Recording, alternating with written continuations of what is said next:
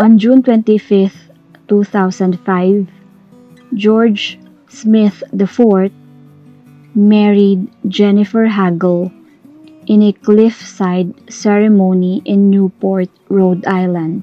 The couple were on their honeymoon, a two-week trip on a Mediterranean cruise stopping in Greece, Turkey, and Italy, among other locations.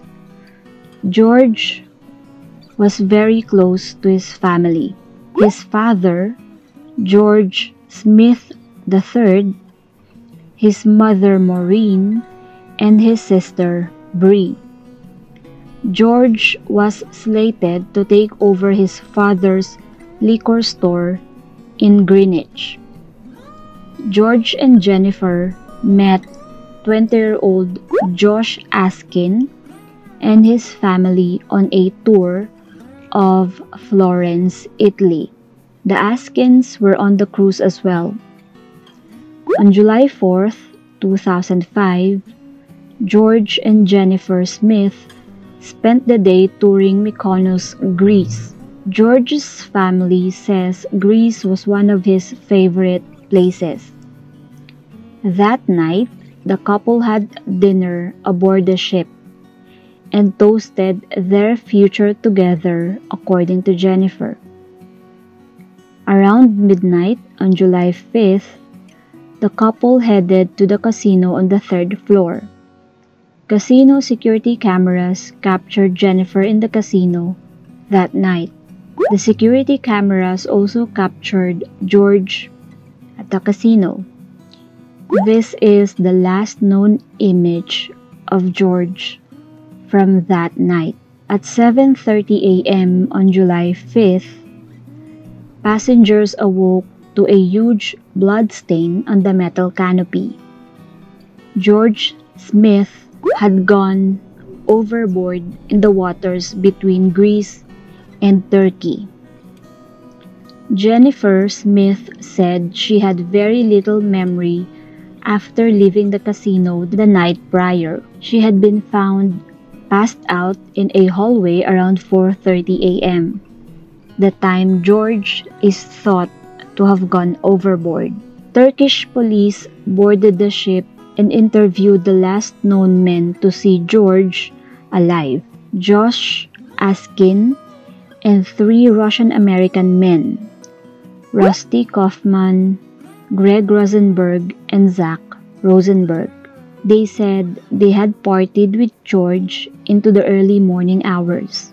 According to the young men, shortly after 4 a.m., they had brought George back to his cabin and while Josh went to the bathroom, the other guys had taken off George's shoes and put a drunken George to bed. This is a photo of the Smith cabin showing one of George's shoes on the floor. The young men said that after putting George to bed, they had all left and then went back to one of their cabins and ordered a lot of room service. Rumors and theories surrounding George Smith's disappearance began almost immediately. Early on, the ship's captain described it as a likely accident. A balcony chair had been found with its back against the railing. This photo taken by Royal Caribbean shows the balcony after the Turkish forensic investigation. The Smith family has never believed the accident theory.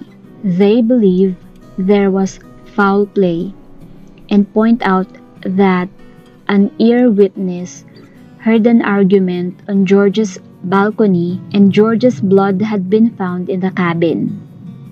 Two small lines of blood on the bed sheets. This photo was taken by the ship's safety officer upon entering the Smith cabin the early morning of July 5, 2005.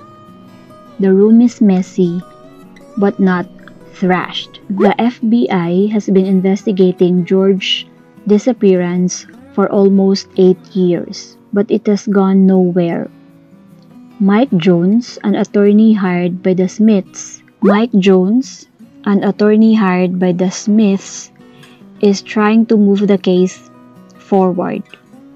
In 2010, Mike Jones got his hands on Royal Caribbean's case file.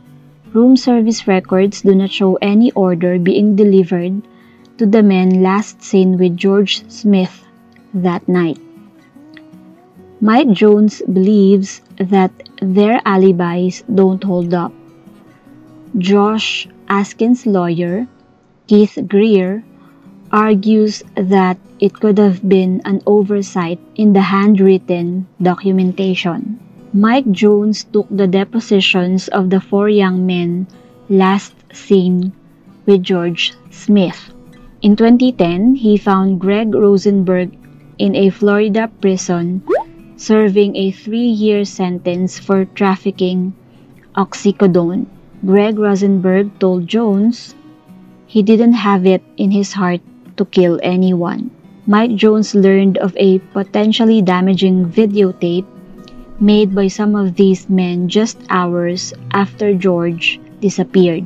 On the tape, Jones says the three Russian Americans are seen and heard making callous remarks about George's and at the end, Greg Rosenberg says, I told you I was gangsta, quote unquote.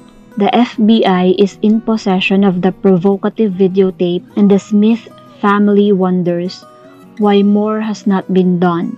Lawyers for the young men say that their clients did nothing wrong. No one has ever been charged in connection with George Smith's disappearance. The Smith family hopes that one day the case will be solved and say they will never stop fighting for George. On July 5, 2020, will mark 15 years since George disappeared. The Smith family is offering a $100,000 reward for information leading to the arrest and conviction of the person or persons responsible for their son going missing from his honeymoon cruise. Anyone with information is asked to call 1844 651 1936 or email George Smith Tipline at gmail.com.